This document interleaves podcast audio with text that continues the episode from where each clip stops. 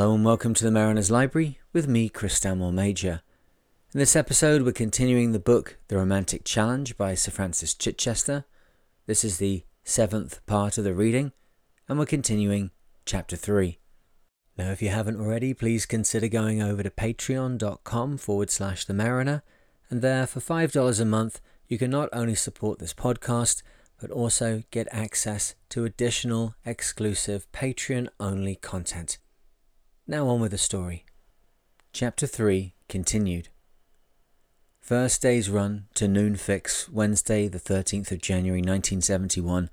Position 12 degrees 6 minutes north, 16 degrees 55 minutes west. Distance fix to fix, 84 miles. Calculated distance to finish, 3,918.5 miles.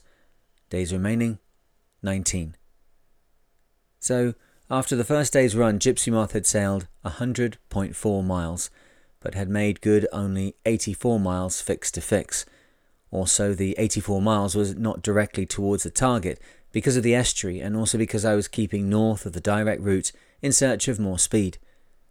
She was 118 miles short of the 200 mile fix to fix target. For the remaining 19 days, she would have to average 206.3 miles per day it was no use getting depressed. It was my own fault for letting myself be trapped by a romantic notion. I must get on with the job. Gipsy Moth was becalmed until two hours after noon, when a gentle northwester headed her off to the southwest. I had to drop the running sail, unship the pole, and harden up to the wind. I sluiced some bucketfuls of the Atlantic Ocean over myself in the cockpit and felt refreshed and revived, a new man. My head was still aching though, which I think was due to eye strain from looking for the lights the night before. In the evening, I had a good radio telegraph connection with the BBC. Gipsy Moth was crossing the main steamer route, and while I was below on the RT, I had a bit of a fright when a steamer crossed Gipsy Moth's bows. The northwest breeze had also been a disagreeable surprise to me in a zone where there ought to be a northeast trade wind, but I suddenly realized that it was in fact the start of the northeast trade. The true wind was north by west and only appeared to be from the northwest due to my sailing into it. By evening, it had become a gentle 12 to 15 knot breeze and Gipsy Moth was settling into her stride. As the breeze swung round from northwest to north, I freed the sheets and thoroughly trimmed the sails. I had neglected this until now because I was so fagged out. Then, by sailing 10 to 15 degrees downwind of the course, Gipsy Moth's speed up began a proper start to her voyage. The whole scene had crept upon me unawares. Next morning, I was a reluctant starter, but the breeze had freshened at 20 knots, the heel was excessive, and the topsail sheet was pulling the stern round to leeward, causing too much weather helm for the self steering gear to cope with. So I hauled myself out of my bunk and dropped the topsail. By six, the sky was lightening in the east, and Gipsy Moth was well and truly in her stride. She had averaged 9.2 knots for a short period. Soon I was again at one with the ocean life. Here I am, I logged at 0800, reclining on my bunk like a grand pasha. I expect to be back on form today after a quiet night with a lot of sleep, broken only by one sail handling and one other visit above deck to trim the helm. At the moment, I am lolling and lazing, drinking my morning tea with honey, which I make without even sitting up, having an Aladdin vacuum flask secured to the mizzenmast within arm's length, and the rest of the doings beside me. How excellent it is, too! I am glad of a chance to recharge my energy cells. Now I must up and trim Gipsy Moth to sail her proper course, though I am loath to do so because I fear it will mean loss of speed. Second day's run to noon fix, Thursday the 14th of January 1971. Distance fixed to fix, 166 miles. Calculated distance to finish, 3,755. Days remaining, 18.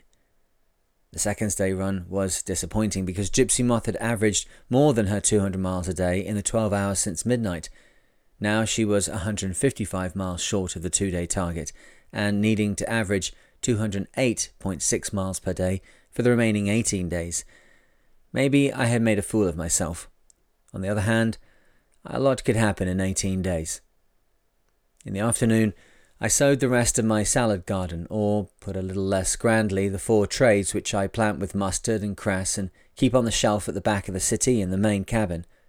Two of these plastic trays are about one and a half foot long by four inches wide, and the other two about a foot long. I have developed a simple drill for the crop raising and crop rotation, which seems to work well. Sheets of paper kitchen towel are folded up to make a pad about four inches square, and these are fitted on the bottom of the tray. The correct procedure is to sow the cress first, then the mustard four days later on top of it. They should then crop together. Unfortunately, I do not seem able to get cress to germinate in the tropics, so on this voyage I had to rely on mustard only. When it is ready to cut, I just lift one square paper pad and snip mustard off onto the barmine and sliced raw onion sandwich which I make for lunch. Then I fold another sheet of paper and make a fresh sowing. I had sowed one full tray before I left Bissau, but had forgotten to water it again in the flurry of beating out of the estuary, and it had died by the time I got to it. Too late, I remembered that I must water the seeds twice a day in the tropics. At 1800 hours, I set Big Brother, bringing the total sail area up to 2,270 square feet. Gipsy Moth was now on a broad reach, a hundred degrees off the relative wind. The excellent little self steering gear was having trouble in controlling the heading with this amount of sail set.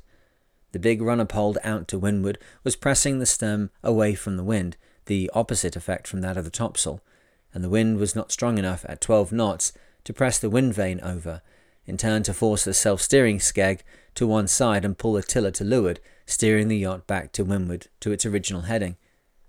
To ease the load on the self steering gear, it was necessary to balance the wind thrust on the sails on both the windward and the leeward sides of the yacht. The delicacy of the task was to do this without losing the wind's driving force. While I was at Bissau, Louis had brought me a huge hand of about two or three hundred green bananas. We had had a long discussion about where we should put it in Gipsy Moth and finally decided to hang it from the rail in Sheila's hanging cupboard, outboard of the alleyway going past the heads. This was all right while Gipsy Moth was at anchor, but as soon as she started bouncing round in rough seas, the bananas swung to and fro, smashing into the sides of the cupboard and the edges of the door frame, going rotten where they had been crushed, and making a horrible mess of the woodwork. In pursuit of a banana after two days at sea, I discovered a slushy, rotting mess in a dark corner of the cupboard, teeming with wriggling white maggots. Presently, a minor plague of nasty black flies began to crawl over everything in the boat. They were a new species to me, with bodies and wings a little longer and more slender than ordinary houseflies. I did my best with an aerosol and hung the bananas that were left in a way that would keep them safe. By midnight, it was a halcyon night, with a bright moon shining into the boat from above the stern.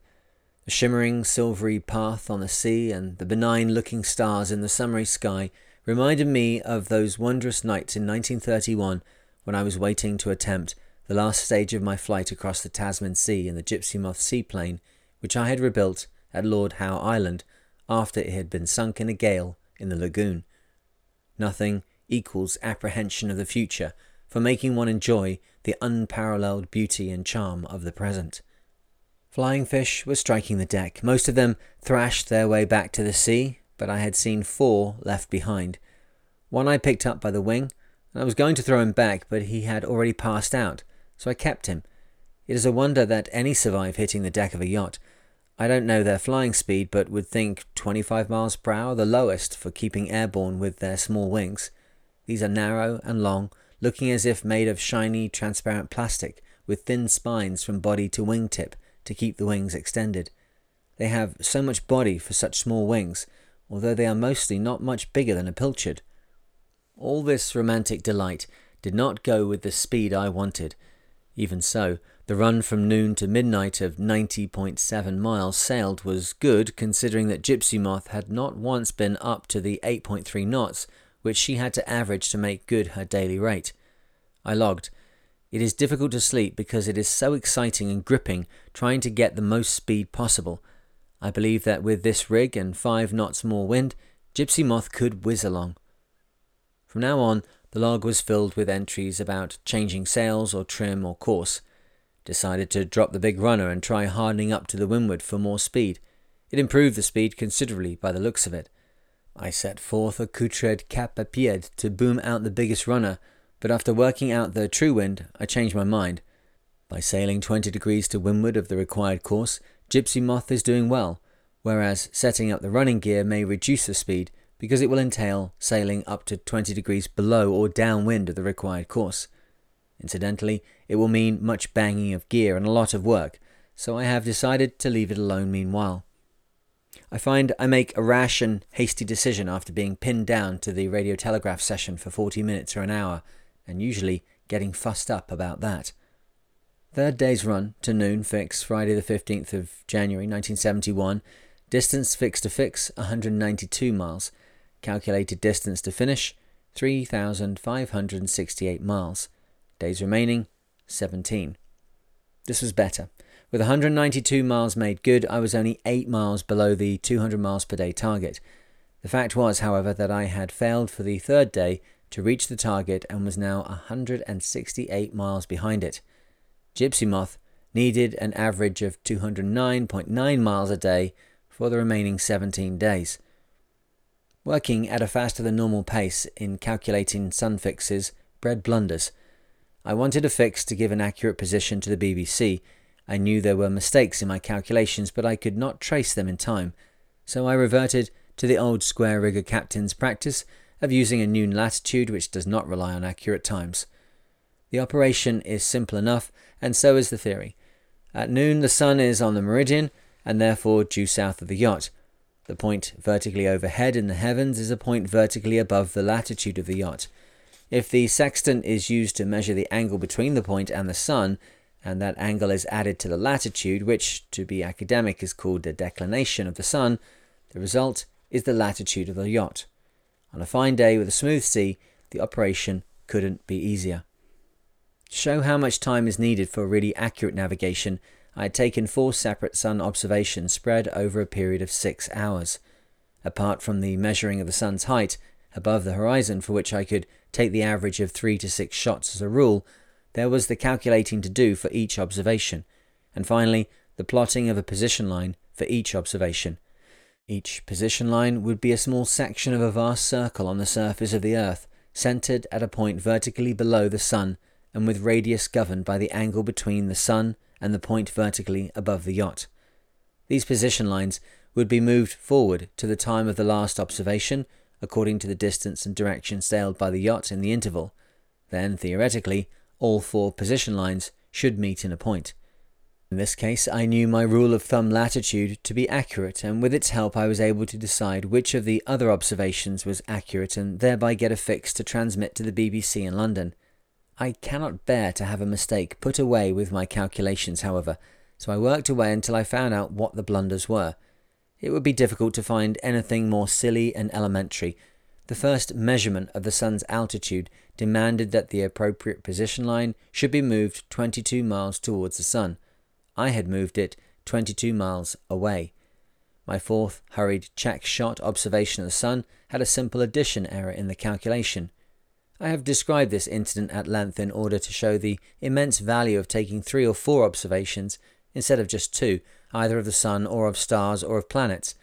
Incidentally, my DR position was nine miles short of the sun fix adjusted to noon, so for the first time, Gipsy Moth had been in a favourable instead of an adverse current since leaving Africa. Hooray! I logged. At midnight, Gipsy Moth had sailed exactly 100 miles in the previous 12 hours. It's a start, it's a start, I wrote triumphantly. But an hour before midnight, the speed had dropped to 7.3 knots, and I was getting fussed. It was not fast enough. Also, the heading was 24 degrees to the north and to windward of what it should be. I went on deck and hoisted Big Brother. It is a big, awkward sail to hoist even in a pleasant light breeze of 12 knots. If it is first hauled out to the boom end, the bunt of the sail can form a great belly which beats up and down at risk of hitting the sea in front of the stem and being ridden under the keel.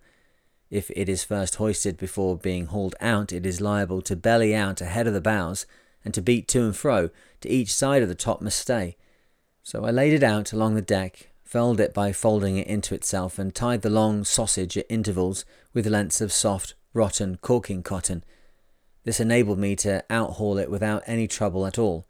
Then, when I hoisted it, the stopping ties burst apart one after the other, letting the sail break out and fill. I still had the problem, however, of how to coax the self steering gear to control the yacht when running with so much sail set. I began to wonder if I could counter the effect of Big Brother's turning moment on the stem by leading the sheet of the topsail to the end of the squared off mizzen boom.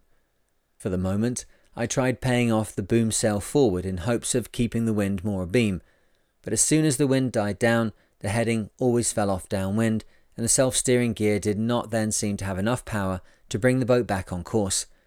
I tried paying the boom sail farther forward until it was forward of the beam to see if that would cure the trouble. Come the daylight, I would try rigging the biggest wind vane, but I did not want to do it in the dark. An hour later, this latest trim of the sails seemed to be working all right. At least there had been no trouble and the speed was good. And so to bed I logged, and I hope to get some sleep after I have finished this can of pea soup, which tastes delicious. Two hours later, though, although I felt tired out, I still could not sleep. I was too tired, I suppose, or else the can of soup had been a mistake.